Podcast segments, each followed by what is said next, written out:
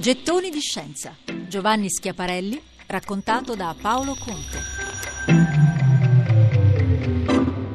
Tra il 1862 e il 1874, negli stessi anni in cui Giovanni Schiaparelli era impegnato nel lavoro di riorganizzazione e ammodernamento dell'Osservatorio astronomico di Brera, egli si dedicò alla soluzione del problema dell'origine degli sciami di meteore.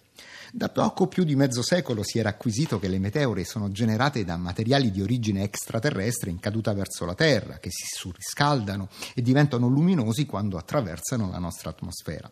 Ma quello che non si era ancora chiarito era il meccanismo con il quale simili fenomeni si ripetono e si intensificano con regolarità ogni anno, sempre nello stesso periodo, come appunto avviene per le Perseidi, che si ripropongono annualmente all'inizio della seconda decade di agosto, o le Leonidi, che si ripresentano puntualmente ogni 17 novembre. Schiaparelli cominciò a raccogliere molti dati sulla direzione e la velocità di un gran numero di sciami meteorici.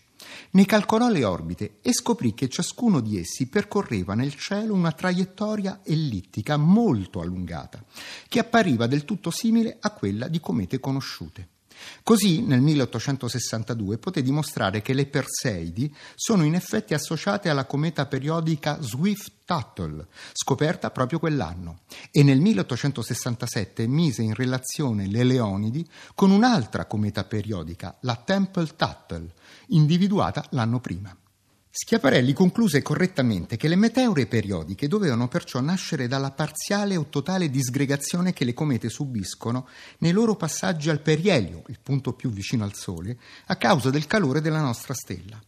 Egli teorizzò che il materiale espulso dalle comete si distribuisce lungo la traiettoria percorsa dagli astri chiomati, andando a formare nello spazio qualcosa di molto simile ad una ciambella rarefatta di polveri e altre particelle solide.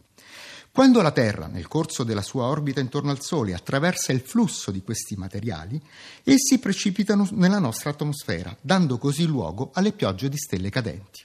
A dimostrazione della sua teoria sulla disgregazione delle comete, Schiaparelli richiamò il caso della cometa periodica denominata Biela, dal nome del suo scopritore. Ancora integra quando venne osservata le prime volte, nei suoi passaggi del 1846 e del 1852 apparve rotta in due pezzi e poi non fu più osservata, essendosi verosimilmente dissolta del tutto. Queste ricerche, che per molti storici della scienza sono il più importante contributo dato da Schiaparelli alle scienze astronomiche, furono esposte da lui in cinque lettere inviate tra il 1866 e il 1867 al gesuita Angelo Secchi, direttore dell'Osservatorio del Collegio Romano, e poi una pubblicazione del 1873 intitolata Le stelle cadenti. Gli studi sugli sciami meteorici valsero a Schiaparelli moltissime onorificenze e l'iscrizione a prestigiose accademie scientifiche.